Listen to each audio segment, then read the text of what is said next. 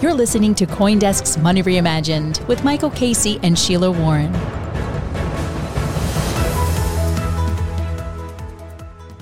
All right, so the next topic is Fool Me Once How Crypto Can Learn from Past Bull Market Mistakes and Build a Lasting Legacy. So it's my pleasure to announce Sheila Warren, CEO of the Crypto Council for Innovation, Yat Siu, co-founder and executive chairman of Animoca Brands, Faryar Shirzad, the chief policy officer of Coinbase, and of course, um, Michael Casey, chief content officer of CoinDesk. Welcome, guys. Thank you. Thank you.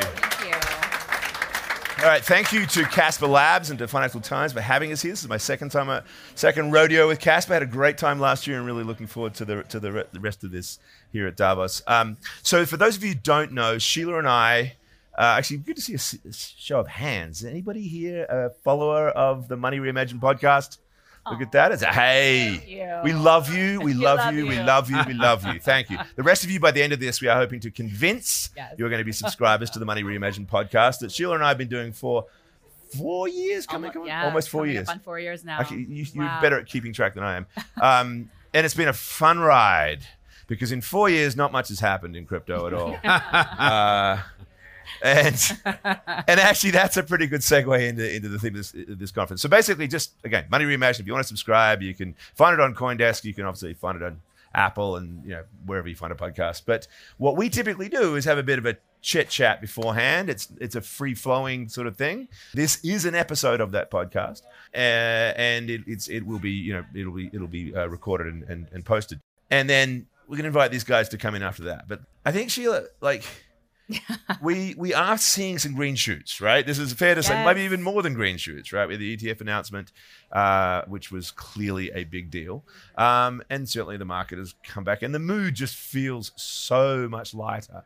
But um, yeah, you and I have been riding through a a wild time when it seemed to me that we were getting lessons thrown at us. You know, wh- what is the risk of uh, a, a sort of a custodial exchange, and how do in fact you segregate accounts, and you know how do you live up to the principles of decentralization, and how is it best to actually talk to to regulators and so forth. And so we're here really less about sort of berating you know the guys on the other side of that uh, fence over there and how they need to get religion and, and understand.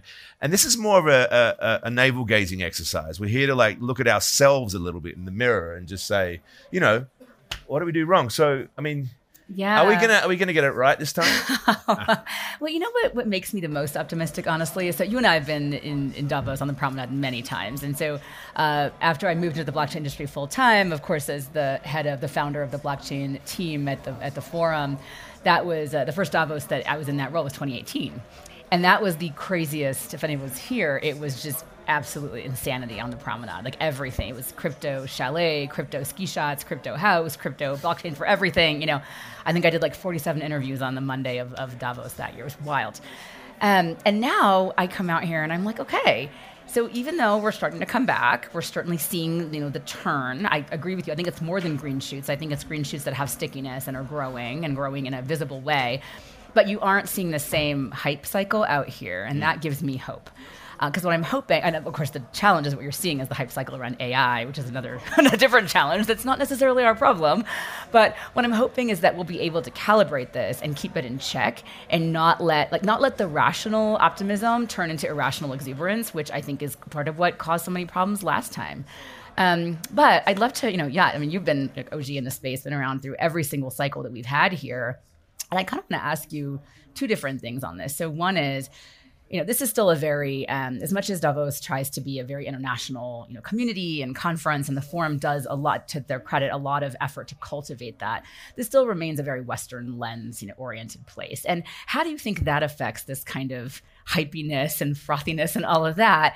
And you know, what do you think we can learn from from the lessons of the past around trying maybe not to oversell and overextend ourselves in the kind of PR space. Right. No, thank you for that. I mean, first of all, I'm just curious what uh, Davos was like in 2019. right, right, yeah. here, He's a Year new, by like, year, yeah. relative newcomer. Year by right? year, it really Yeah, is. yeah, yeah. and I think it's interesting just because when you consider where Bitcoin and crypto and the whole Web3 space was, actually that was really, really bad. Yeah. You know, I think at one point Bitcoin hit like three thousand dollars. Yeah. You know, like, I mean that was like you know we're, we're approaching ground zero. And I think when we think of what happened last year, it didn't feel quite as bad, right? Even though it was bad for people who entered maybe the year before. Broadly, if you've been in the space, you've seen the cycle and you've seen the evolution, and you can point back to many more versions of that. So I think this is kind of a natural evolution sometimes that happens. But what was different, I would say, is that the extent of fraud.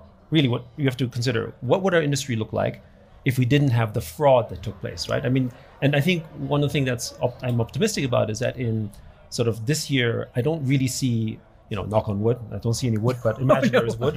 Um, that, that there's going to be a major black swan event mm. because I think also the fact that there's clarity on the Binance situation, for instance, which I think a lot of people worried about, yeah. and of course the previous stuff out there, I think gave some clarity. But then talking about Asia, Asia decided to go really actively, particularly Hong Kong and Japan, uh, and of course Southeast Asia has really decided to take a leadership position in Web three, actually at the height of when FTX basically was yeah. imploding. They they went out and said, we're going to basically make metaverse a priority uh, Hong Kong actually has policies around it. You can actually trade tokens on retail. There's a specific uh, rule around that, and they're giving out licenses. Not to say that they're easy to get, but they've basically created clarity in the market, which I think some other markets around the world would love to have, for instance. Um, that's not a hint to you. I think that's. but I mean, the point is just that the point is, is that I think the lack of the clarity has, has um, given rise, you know, within our portfolio that people in the U.S. markets, for instance, were starting to second guess themselves, right? And this, this is the problem when you create a market where you have you know FUD, right, with the fear and uncertainty and doubt, you're actually beginning to self-censor. You're starting to do things that aren't natural because you're like, can I do this? Can I not do this? It's distortion, right? It's distortion, right? Yeah. It's actually not creating you know transparency in that kind of fair market. Whereas in Asia, they decided to do the opposite thing, uh, and for a while, people didn't trust it. And then now places like Hong Kong have basically have become mm. sort of Web3 digital asset hubs as a result of that and are well primed for that growth. And a lot of people also have joined Web3 in those parts of the world, not because of Bitcoin. So this is, I think, a different uh, scenario as well. A lot of people joined um, the initial wave of digital assets because, oh, I need to own this digital asset because it might go up, because there's value. It's more financial in nature. But in the last two years, NFTs, culture, and entertainment have been the primary driver. So in Hong Kong, most people have joined Web3 because of the sandbox initially mm-hmm. and owning land and getting engaged in the culture side of things which I think is also uh, an element that helps stabilize the market because when people engage in culture, they're not thinking of it in quite the same speculative manner, right? It's like you don't buy a car in the real world to sell tomorrow. Some might, most don't, right? It's like real estate as well. So I think that's happening as well. So people are attached with their identity. They look at it as something that means something to them more. Um, and you know, I think for most of the world, culture um, is why you do things. It's for the community money is a means to a particular end. But I think crypto had a lot of people that were in there where money was the end. Right? They were there really for pure the, financial the, the NFT sort of boom period, certainly in the US, and this is what's interesting. Maybe you, are seeing, a, and I didn't think of it in those terms as being such a stark distinction between the US and, and Asia. I mean, clearly it seems to me, because I've been a, long believer in the power of NFTs for mm. these cultural purposes, big believer that my own industry, media, desperately needs to mm. embrace these concepts but literally always wanting to see it as a utility as opposed to a speculative vehicle. And it was pretty clear that the you know OpenSea NFT boom period, in some respects, certainly in, in the US, I think what undermined the perception of it in the, mm-hmm. in, the outside world, the, the, ability basically to have that serious conversation about how transformative a technology could, it could be, was the speculative mania around you know the digital rock yes. or, or whatever right i agree with that so was it actually was it different yeah. in, in asia do you think they no so i think i or? think what happened was is that when we think of the wave of crypto adoption most of the people when we think about 2017 2018 that was ico hype right 2019 disaster period many of the people who, who entered that space were still in the financial aspect so i like to call it wall street crypto so the motivation of people who went into NFTs were more speculative than for the culture. Because when NFTs became big, that's when it started bringing other people in who were like, oh, what's NFTs? What does it mean to own this? Why, why how does it work in gaming? They really started coming in later in the game. Hmm. Uh, and many of them started coming in really around sort of, let's say, late 22, 23, which is actually, at least in Asia, which was sort of, you know, peak bear you could call in recent times. Uh, but they entered the market for different reasons. And you can also see this in the volume of assets that are available to trade as NFTs. So before, when NFTs were big uh, in the first cycle, you had uh, something like 50, 60% of the collection available for trading. And today it's typically less than 10%, often 1 or 2 or 3%, because people are holding onto them for different reasons. Also, the thing about an NFT is that if you sell your NFT and it's part of your identity, everyone knows. You can't hide that. Oh, you sold it? That means you're kind of like leaving the community. What's the reason behind that? It's a breakup. It's a it's breakup. a, it's a breakup. Um, it, it almost feels like divorce. And that's the power of identity because you've, you're attached to your, uh, to your identity to one culture or the other. Then leaving it feels almost like betrayal. But that's also because we're social creatures, right? And I think, you know, look at gaming companies. In the US, many gaming companies can't do NFTs, not because of the rules, but because the users don't like it. They, they, they're worried about the financial speculative aspect. In Asia, all the major game companies are talking about Web3, blockchain, let's do something. Right? So it just tells you that there's a yeah, it's, it's, different it's lens. cultural division almost. Um, and uh, maybe you know, eventually we meet in the same place. But I don't know, Faryar, maybe to, to bring you in here because um, you know, you, you had said something interesting uh, there about. Uh, uh, almost like the self censorship issue that comes from uh, uh, an unfavorable regulatory environment, right? And so the uncertainty around the US. So, you know, to talk less about, and I do want to bring you in and talk about, you know, how do we deal with policymakers, but to maybe flip that around a little bit and think about what has been the impact of the you know the great regulatory uncertainty in the United States in the the way that people behave and comport themselves. Which seemed to me, you know, to Yat's point, there it almost became this restrictive self censorship. It was not even a law. No, it's a, it's a good question. I, I'm, I'm sort of tempted, though, if you don't mind, if I just start with sort of the broader scene set that Yat did, in the sense that uh, is a lot of things. The applications that you could use crypto technology with, with are almost unending. Any sort of transmission of ownership, interest, or value could ultimately be tokenized. And so, um, and I think when we think about boom bust cycles, this, that, and the other, NFTs, the hype, and the and the crash, in a way, um, they're obviously consequential for people like us in this room and folks that are listening to this podcast. From a, from a public policy perspective, it's not that consequential. The fact that people over exuberantly went into a space, over invested, lost their shirts, that happens in any sector, in any industry, over any period of time in history. The area in which crypto applications have been most susceptible to fraud, where the public policy interest has been most pronounced, and the consequences from a legal, law enforcement, political perspective are most acute and probably kind of getting to the question you're asking are in crypto intermediation. When you have somebody that offers services to intermediate crypto, taking your money, taking your tokens, and custodying them, and then using that res- responsibility or authority as the custodian to steal the money, misappropriate it, uh, facilitate illicit finance, all those sorts of things that we've seen, I think is where the big sea change has been over the last couple of years. I think the tolerance, I think the sophistication of governments, the development of the rule set, and the uh, conversance of regulators in terms of being able to ask the right questions and set out expectation is a sea change from a couple of years ago and even from last year. So if you're intermediating in crypto, if you're taking people's money, um, uh, purporting to store it uh, or facilitate activity, that's been a game change. So whatever the mood is on the promenade in Davos, in a way that is sort of a potentially a misleading indicator from what the real, I think, more relevant indicator is, which is the one that we see as an intermediary going into any market and the expectation that regulators have.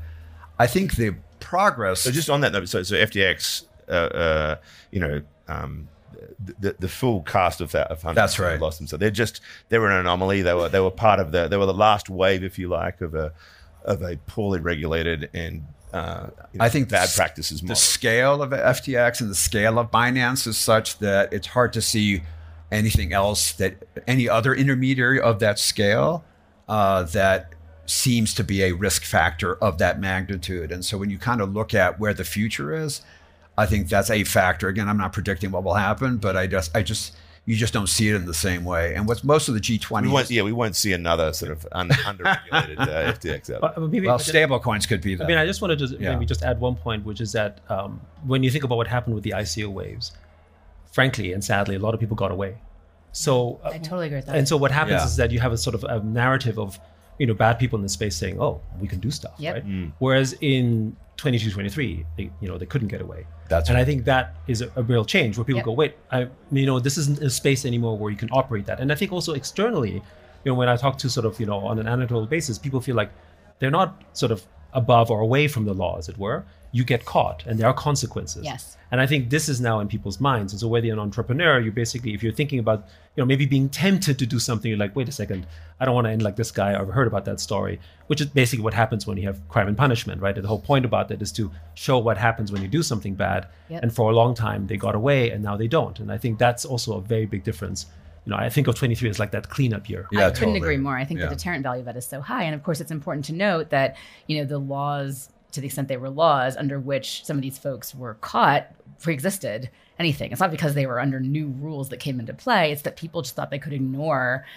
morality, frankly, and just being a basic decent human being to other people. And so I do think it's sort of easy to say, you know, people lost money and that happens all the time, but it was a little different, I think, in our space because people were taking advantage of the intensity of the fact that the last time we had a big wave of this kind of you know, thing, we didn't have the internet. So you didn't have the democratization of the information where people could just kind of go in and have access to some of these ICOs and other things without really understanding what was behind that. And you had people who were more than happy to take advantage of it. So, but I think I think you're right that a lot of folks who engaged in that kind of shady behavior did get away with it. And it is where, to your point, where the intermediaries came into play, those folks were caught, but they were caught on rules already on the books, That's right. right? On the Hundred books. percent. Yeah. No, exactly. I think the I think the uh, Sheila, you make a really important point because, in a way, the develop the significant advances we've seen in regulation across the G20, um, in a way, are as significant in terms of what they mean for governments because now you have regulators who built the capacity, Right, that's the right. expertise, the surveillance mechanisms. Uh, and then the accountability, frankly, in their domestic systems, because there's a law now on the books to look at this sector. So They they, couldn't say it's not my issue. Yep. And that's what the irony is, Michael, to your question in the United States. I mean, there's a perfect opportunity with FTX for US policymakers to, in Congress to develop a consistent federal framework around crypto trading, commodities, securities, and just and resolve that issue once and for all in terms of having a consistent um, rule set. And you know, for reasons that we can all talk about, that hasn't yet happened. Right. Although I do think there's been importance, and I think the fact that we've gotten good bipartisan legislation um, out of two committees is not an inconsequential thing. The fact that we'll likely see a bill pass out of the House is a pretty big deal.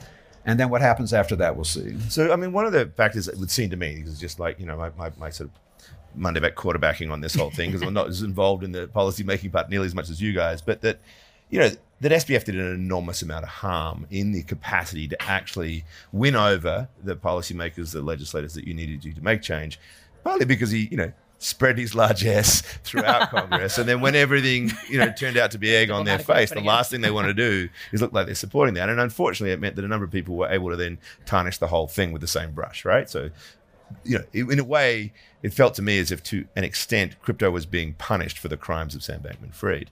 Um, but at the same time, clearly there is a trust challenge. And, and you know, there's no organization that has been more upfront, I would say, as a company than Coinbase in sort of taking the fight to these guys, right? You, you know, the stand with crypto position that you take and there's an argument that says, you know, you perhaps should be a little bit more accommodating here. You should be a more, you know, compromising and looking for a friendly approach. But I mean, looking at Brian and, you know, some of his tweets he's coming out with at the moment, and it's a very feisty approach you're taking. So how do you reconcile that with the idea of trying to win trust with, with Democrats, for example? Yeah, I mean, I think we see ourselves as actually being quite accommodating. I mean, we're very agnostic ultimately about what the federal framework around crypto trading looks like. I mean, uh, there's certain principles you obviously want to see, but I don't think we've taken a hard line in that sense. What we found, though, which I think ultimately animated the actions that we've taken, is that there are 52 million Americans who own crypto in the United States. That's more people than have union cards, more people than own an electric vehicle. At the moment, they have no say in the American political process. They're completely ignored by policymakers uh, when decisions are being made about what to do about crypto uh, about crypto uh, policy or crypto legislation. And I think a lot of it is because I think the administration has largely ceded crypto to Elizabeth Warren, and they just don't want to deal with it. And I think we ultimately had a strategic decision that we kind of confronted in the summer of last year, which was do we allow all these people to be ignored or do we try to do what we can to kind of bring them into the debate? And so we did two things. One is we helped start an organization called Stand with Crypto. It's intended to be a grassroots organization. It's independent of Coinbase. We funded it, we support it, uh, but it operates as an independent entity. We have had 200,000 Americans sign up as crypto advocates uh, to essentially make their voices heard. Many of them are coming to Washington. Many of them are hosting events uh, in, uh, in in the states, um, in districts, meeting with members of Congress. Their impact has been transformational. It's very hard for any member of Congress who's learning about crypto to look at a, a bunch of uh, innovators, developers in their own district, in their own state, and not ultimately re- recognize that there's something here that they want to incubate. And then the other thing has been to be involved with Fair Shake to uh, set up a larger political funding operation, which we've done as well. The goal of all of this is to simply bring those people into the debate.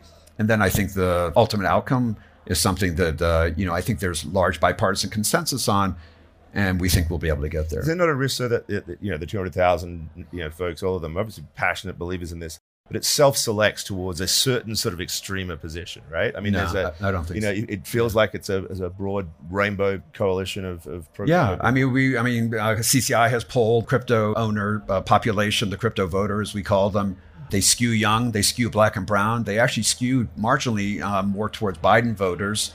They've actually, as uh, Sheila's uh, data has shown, are actually willing to split the ticket between uh, Democrat and Republican, depending on, on the candidate's views on the issue.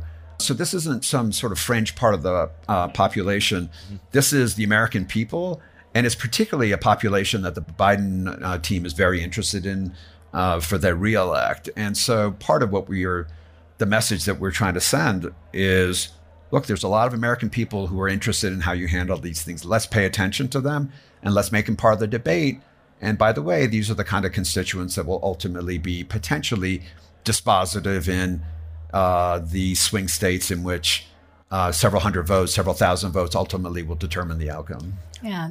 Go ahead. You know, I mean, I think one thing that's interesting about crypto is just actually, I think it's probably one of the more aligned things to American values, actually, fundamentally speaking. Absolutely. Uh, and somehow that part hasn't been communicated. I also think it's unlikely that the US ultimately is wanting to cede any aspect of technology leadership, no matter where it is in the world. Historically, it's never been true. So therefore, I don't think it's going to be true in the future.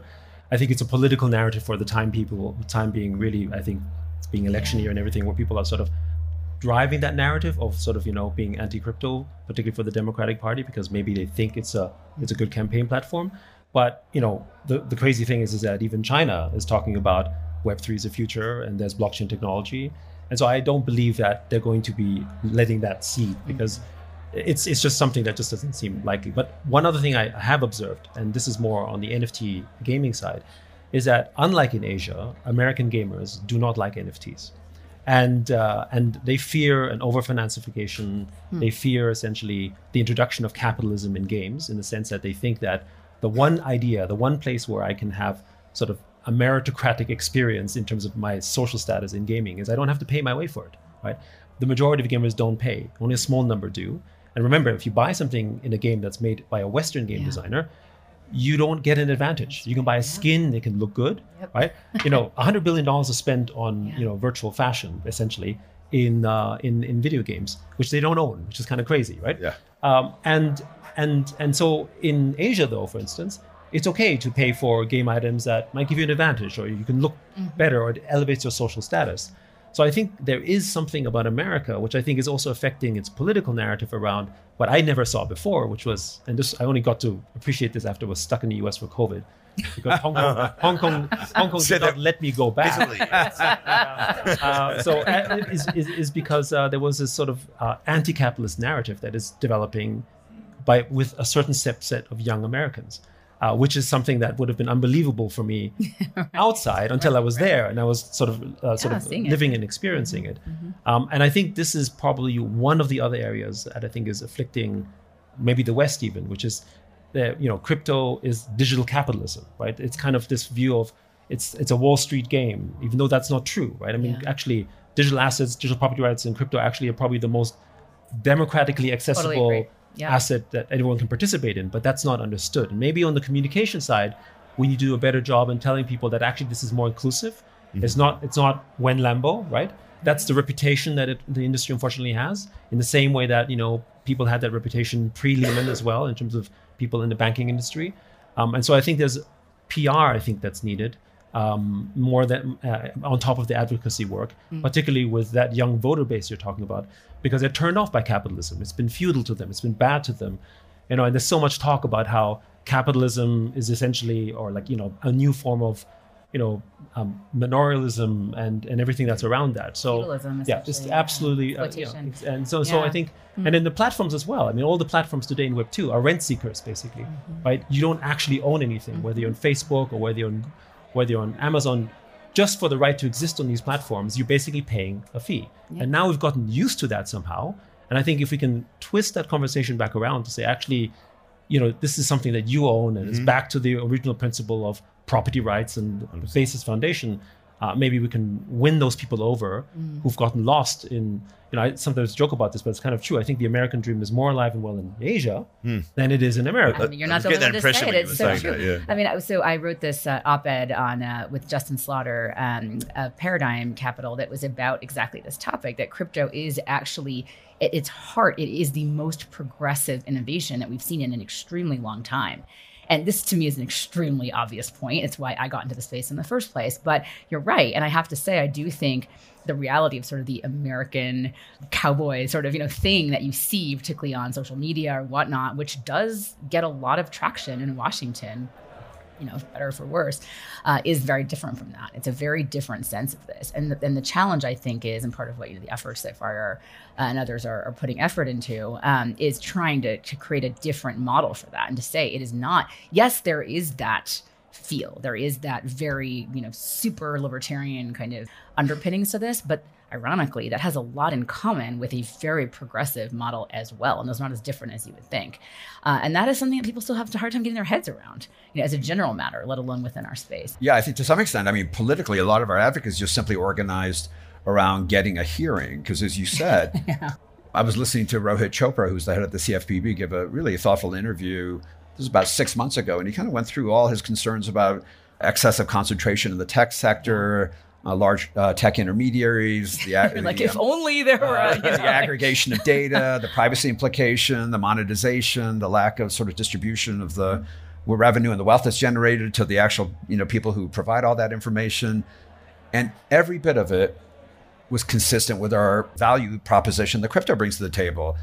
But politics is politics. In the end, sometimes just even having a conversation on the merits is hard. And I think to what to the extent that we can through different mechanisms, advocacy included, just simply get a hearing. I think our case is a really powerful one. And I I would also add, though, that the American narrative, from an outsider perspective, you know, we used to, as I guess, you know, in this case, Asian immigrants, look at America as a place of hope. Everything about the American message was hope and opportunity. And over the last, I would say, five or 10 years, the political messaging is quite the opposite. It's more about, you know, fear and angst and all these struggling things. And that, so, so, so you don't look at it quite the same way. Um, and maybe you know there's some element where I, I think people are more naturally attuned to want to see a hopeful message.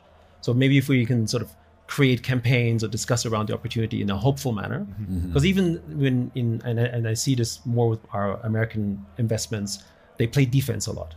And so when they play defense, they're not actually going out saying, "Well, this is what's good for the community." They're more like sort of you know dodging bullets and sort Yeah. of dealing with lawyers and dealing all this. So they're inundated with being on attack. So they're unable to actually spend time thinking about the broader message that Yeah. because they don't have the s- space for it because they're constantly under threat. It, it seems to me like what's lacking often is a demonstration effect, right? We can all sit here and talk theoretically, and it's not. I think it's more than theory. I mean, there clearly are practical applications of crypto and blockchain that are just achieving what it, what it sets out to achieve. But it's it's not as so obvious to the average person, right? And I think it's been interesting actually here with the whole AI conversation. People, oh, AI is going to be it, right? Mm-hmm. And and and I actually thoroughly believe that it's a marriage made in heaven. That you know, in fact, we desperately need you know some sort of decentralized provenance solution to resolve the challenge of data and AI. However, it actually fits back to what you were saying. It's the fear factor that's driving that, right? It's like, oh, good, something to save us again. It's going to fix a problem. One of the reasons I was always enthusiastic about Web3 and NFT and things like gaming is it felt like you could demonstrate this sort of participatory, fun element of it. And I think the fact you focus on digital property rights is really interesting because property rights, if you look through history, at any given moment that a property right has been actually extended to a new class of human mm-hmm. being. In fact, China, I've often thought that when Deng Xiaoping actually let people own their homes Yes. in China, it was a Absolutely. huge factor in That's that. right. So the idea that you sort of spread uh, not just wealth but ownership and the capacity to use it, such a powerful idea. But I suppose my question to both of you, like, is, is and to you as well, Sheila, is like, what are the use cases? What are the things that we should be bringing to the table to show to people, look, this is not only going to resolve a challenge, you know, make you feel like you're, you know, in charge again, but actually is constructive and fun, and you can build wealth and, and be a part of this otherwise, you know, booming Yeah. society. I mean, I think from our perspective, you know, I mean, this is a topic we love to focus on, right? Gaming and sort of. But I think, you know, property rights for people who uh, might not remember, South Korea 40 years ago had a lower GDP than North Korea, right? But they introduced property rights, capitalism, all that type of stuff. And now it's like number 12 and number 13, most wealthiest country in the world, for instance. Uh, and a place that doesn't even have natural resources. It was actually really just intellectual property rights, if you Yeah. think about it, right? But there's K-drama, K-pop, you know, Samsung, all that kind of stuff. Uh, and this, and I think just quickly, I think on Asia, that's one of the reasons why most people in Asia are have become pro crypto, pro NFTs because they've existed in a time. My parents existed in a time where they had no property rights. So we remember that time where I think the West takes it for granted. Right? They don't necessarily. Sometimes the arguments I have with some people around property rights is like, "But I own my house because I live in it." No, you don't own your house because you live in it. There's a provenance that's attached to it because you have a stable government. That's why you have it. But in other places where the government isn't stable, doesn't care that you're physically in this place, you, you would lose it, right? And I think I think that there's a little bit of, of that knowledge. But I think on the fun side, gaming I think is going to be one of the key drivers that will onboard people into Web3. 100%. Because there's 3.4 billion people who play games Yeah. and they all already think they own their digital assets, even they, even they, Yep. they don't, right? I mean, you ask your kids Yeah. when they buy their stuff on Roblox, Yep. and they say, you know, you just rented it, like you when Yeah. you go to the to the prom and you know, like a tux rental. No, that's not it. You actually they believe that they actually own it, Yes, they but they do. don't, right?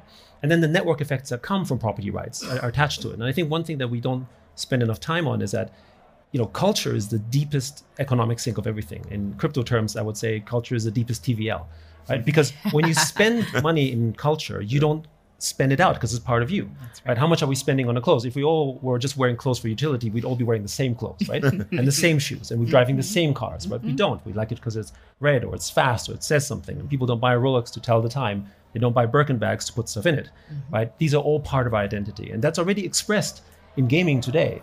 Uh, and moving that, which is essentially a rental asset, mm. right, into a property right asset, you basically will have capital formation that you see in nation states. So we think gaming in itself will become a trillion dollar industry. Yeah. But the one thing I'll close, and then obviously some other thoughts from, from everyone else is that gaming, unfortunately, isn't a strong political narrative. Mm-hmm. So you can't win an election to Yeah. say, we're going to bring. Save the gamers. Yeah, but save the gamers, right? You know, because mom and dad doesn't like the kids playing games, right? Right. Um, so I think we need to bring other communities into the space as well, who are, you know, if you want to talk about agendas, right? How we bring those people in that actually people can appreciate. And so one of the use cases for NFTs that we've done is for teachers, where because NFTs aren't just like digital items; these are things that could be used anything. You turn anything into a capital asset, right? Like a like a music royalty. So teachers make content. That content basically gets turned into sort of a capital asset because it makes maybe even just 10 or 50 or 100 dollars yield someone can buy that right and then now they you know will pay 500 or 1000 dollars for it because they're happy to take a 10 or 20 percent yield it's finan- it's a financial instrument but actually what happens is, is that you're including now a totally different universe of people um, teachers and educators and content creators that affect everyone in society that you broadly want to do better into that space as well right and so that's what companies like open campus and tinytap are trying to do um, it's not a cool concept because you know learning and teaching just isn't cool. I get it, but it's a narrative that I think that will help us on the political scale because it's tough to say teachers shouldn't make more money, right? And actually, they are a political lobby. And I think this, by the way, there's I think there's different industries out there because if you remember when NFTs got really big originally through art, people still felt excluded because art was kind of felt a little bit like this sort of sort of you know like sort of hofty one Yeah, percentile yeah. thing. Esoteric. Um, Christie's and Yeah, yeah. Sotheby's. were- Exactly. Right. Yeah, and and right. even though NFT art made was more inclusive and brought more people in, for people outside of the circle, they still had the sort of Sotheby's impression of art, right? And so I think again, we I think if we enter the kind of spaces where we can all you know broadly more empathize with, I think we'll win more people over. I mean, C- Coinbase puts a lot of effort in trying to sort of speak to the general public. I mean, you Yeah. almost- almost feel like you're the you're the public spokesperson to get the public on board. Like, where do you see the efforts that need to go to to, to get people excited? I would say uh, two things. One is there's a general, and we've polled this and we see it quite vividly. And I think all of us recognize it just from in, in the United States for sure, in terms of kind of in our, you know, dinner table conversation. There's just this sense of disaffection that people have about the financial system and the degree to which it serves their interests. There's a broad base, and we we capture it through ads that we've started doing about updating the system. People just feel that the system hasn't been responsive to them. And the democratizing aspect of crypto, I think, is quite formidable. How that manifests is in a multitude of different ways, but it ultimately makes a rigid, centralized, highly controlled financial system and takes the frictions out of it and takes the and puts the controls back into the individual. I think in a more sort of direct answer on your previous question in terms of what the use case, Brian Armstrong talks about when he first got into crypto 10 years ago, he was convinced the first use case was going to be payments. And I think what we've seen largely over the last 10 years has been crypto as a speculative trading asset. I think that's been the heavy, heavy sort of dominant impression that people have. I think we're entering now into the actual payments phase. You're seeing it both in terms of remittance products that people are using um, through crypto. And you're also seeing it in things like Visa's announcement that they're inter- integrating stablecoin based settlement into their payment system. Um, and then you're seeing it in terms of the adoption of either digitized or central bank digital currency or the enablement and the creating the regulatory room for people to use tokenized currencies uh, in commerce in a, in a number of different jurisdictions. So I was down in Brazil I don't know, two months ago, for example, talking to the central banks, they're engaged in a broad process of tokenizing the entire economy, tokenizing the financial system, the banking system, and real world assets. I think that is the trend line uh, that we're going to see. And then the last point is that there's a significant move now towards whether you have smart appliances, things like that, where there's a need to facilitate microtransactions. Those can't be facilitated under normal um, uh, credit card rails, for example, um, token uh, and and uh, blockchain based uh, solutions are ultimately the answer to allow for the microtransactions, so that your refrigerator goes and orders your uh, gallon of milk that you need in your house. And I think we'll see a lot of that. Well, yeah, it's, Yeah. it's been a lot And of I talk about that. Why don't you close it out? Yeah, sure. And I think you know, I actually think that the over financialization of the discussion has has put us in a box, and it's been really problematic box. And I think one of the reasons some jurisdictions have been able to escape that, both in terms of the build, the innovation you're seeing, is cultural. These things were just kind of handled earlier. Right. So in Switzerland, Japan, Hong Kong, it's like, oh yeah, there's an aspect of this that kind of looks like money. We'll say we'll say some things about it and put some guardrails, and then everyone move on with their lives. And in the U.S., we're just stuck in that conversation. We're stuck. It's like Yeah. a spin that never ends. And so I actually think that the advent, I, mean, I got into the space because of the data capture in Web2 companies and having a huge issue with that, you know, but personally, professionally, in all kinds of ways, uh, ethically, I would say. Um, and so seeing the advent of a lot of applications, if you will, that are kind of really focused in that space is helping shift the conversations. I went in eight months ago to a senator's office, not Liz Warren, but a different one who is very, very virulently anti crypto, and, uh, and talked about Web3 and AI. And I was always laughed out of the office. It's like, what are you talking about? This is only about speculation and money, and that's not even real. And I was like, oh, here are a dozen academic papers that give the lie to what you just said. They don't want to hear it, right? So now I, we were like, let's go back and see if that isn't some, there's some traction there. So we went back again.